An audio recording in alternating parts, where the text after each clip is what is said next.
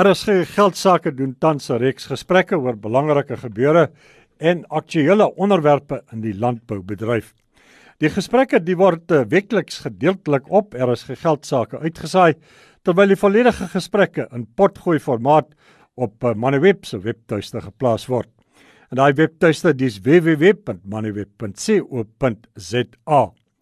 In vandag se landbou fokus bespreek ons die bemagtiging van vroue in die Suid-Afrikaanse landbousektor wat tradisioneel 'n oorheersend mansgedrewe sektor was. Ons praat met Elise van der Westhuizen, senior bestuurder arbeidsverhoudinge by Agri SA. Goeiedag Elise.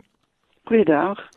Elise, van waar die skuif vir die bemagtiging van vroue in SA landbou?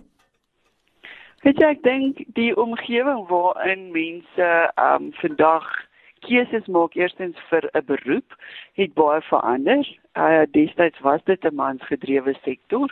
In Afrika is dit 'n vrouegedrewe sektor. En ek dink Suid-Afrika um is ook besig om die fokus is besig om te swaai na vrouens toe. Vrouens sien dit ook as 'n as 'n besigheid wat hulle wil bedryf en 'n beroep waarin hulle wil gaan. So jy weet dit dit is belangrik vir transformasie van die sektor. Ehm um, transformasie gaan nie net oor oor ras nie, dit gaan nie net oor ehm um, geslag nie, maar dit gaan oor 'n klomp goed wat mens anders ter wil doen in die toekoms. Nou in ehm um, van ons kant af wil ons dit op 'n paar vlakke anders ter doen. Ehm um, soos ek sê in Afrika weet ons die rol van die vrou lyk like anders as in Suid-Afrika. Ehm um, organisasies soos SAKA het 'n groot fokus op die vestiging van vroue in la in landbou in Afrika. Hulle het die laaste 2 jaar groot kongresse gehou oor die rol van die vrou in landbou binne Afrika en daar word ook van Suid-Afrika se kant af insette gelewer oor hoe sien ons dit, wat moet anderster gebeur en hoe lyk die rol vorentoe. Dan is dit ook die rol van die vrou as boer, as besigheids persoon in landbou waar daar ook al hoe meer 'n fokus is oor hoe kan daai mense bemagtig word. En die laaste paar jare soos in die wildsbedryf was die laaste twee boer eh, boere van die jaar was vrouens gewees.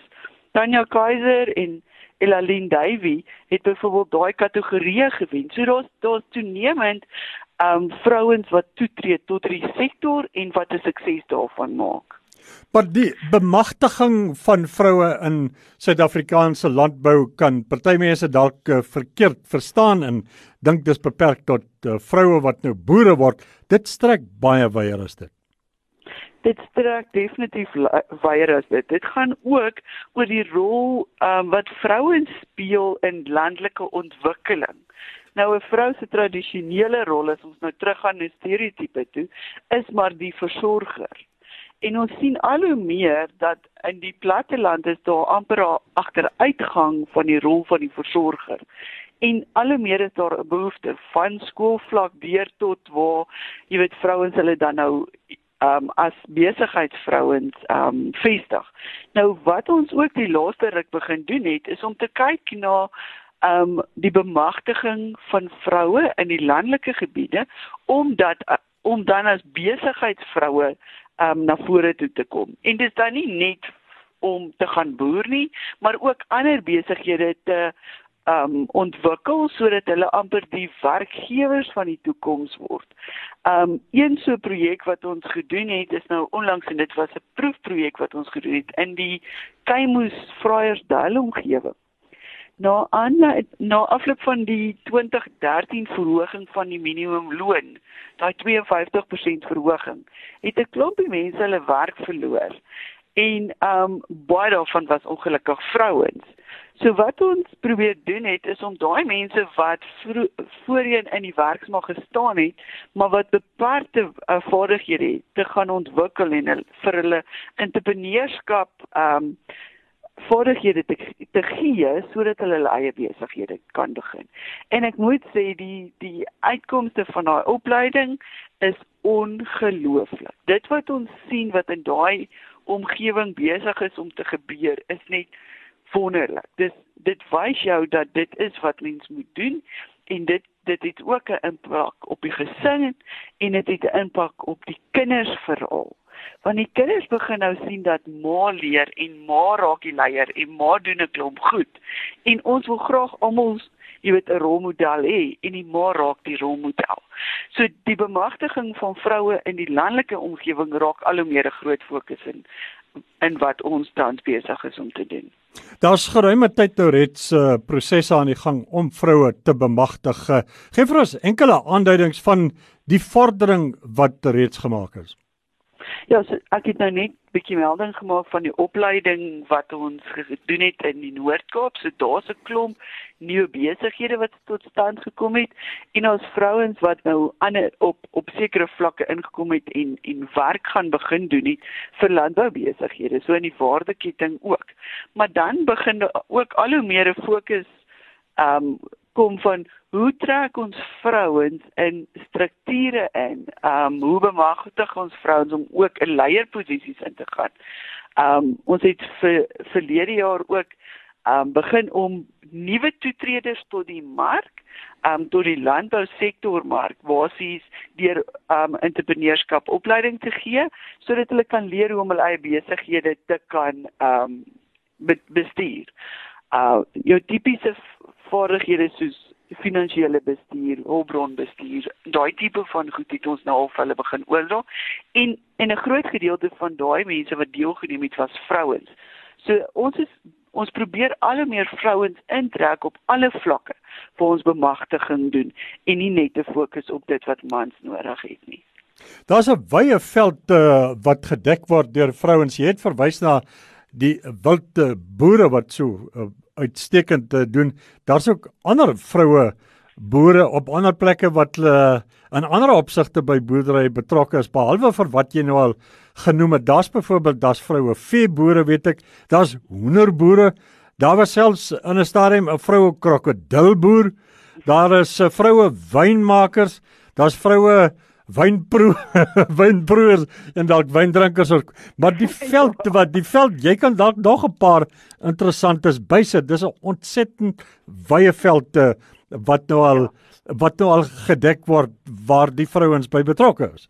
Ja ja. Ehm um, nee verseker ek dink nou spesifiek aan Maritjie Jacobs wat tans die visiepresident is van Agri Gauteng. Sy boer in eie reg. Sy boer met beeste en skape en wild en En elke keer as mens met hierdie vrou praat, is daar nuwe goed wat sy wil doen. Maar buiten vir die boerdery, is dit interessant om ook te sien dit wat hulle op sosiaal-maatskaplike gebied begin doen in hulle gemeenskap met vrouens wat vir hulle werk of met gesinne. So die vrou se rol is baie divers. En daar's 'n klomp suksesverhale wat tans in landbou nie genoeg um erkenning kry nie. Maar die goed is besig om te gebeur en dit dis verblydend om te sien dat daar soveel belangstelling is by vrouens om te kyk na die veranderde rol van die vrou en om daai en om daai spasie te vat dan. Agri ISO gaan vir jaar by hulle kongres 'n parallelle sessie hê um, wat fokus op die rol van die vrou in die ontwikkeling van plaaslike en landelike gemeenskappe.